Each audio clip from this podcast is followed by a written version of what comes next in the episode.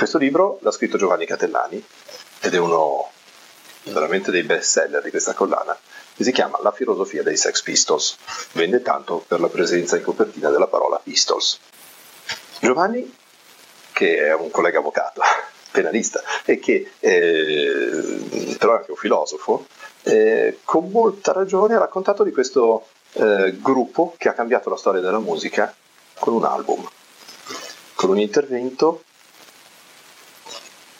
particolare, al momento giusto, nel luogo giusto, che Giovanni contestualizza e racconta eh, molto bene, e eh, svoltando anche, probabilmente anche in alcuni altri settori, eh, l'approccio dato al rapporto fra opera e fruitore. Anyone can do it, do it yourself. Il libro di Giovanni Catellani analizza in particolare il tema se quella dei Sex Pistols fosse una rivoluzione o una rivolta.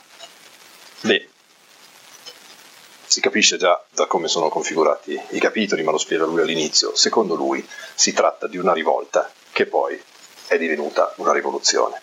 I Sex Pistols pensavano a una rivolta.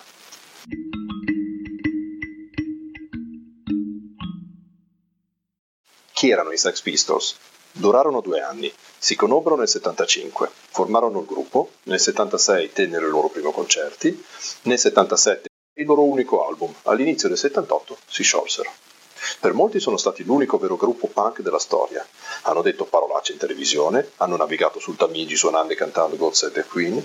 Nel giorno del giubileo, per il 25 anno della regina, hanno sputato, ampiamente ricambiati, sul pubblico. Hanno preso coltellate, botte, spaccato bottiglie e strumenti, hanno preso soldi da case discografiche che li mollavano dopo lo scandalo di turno.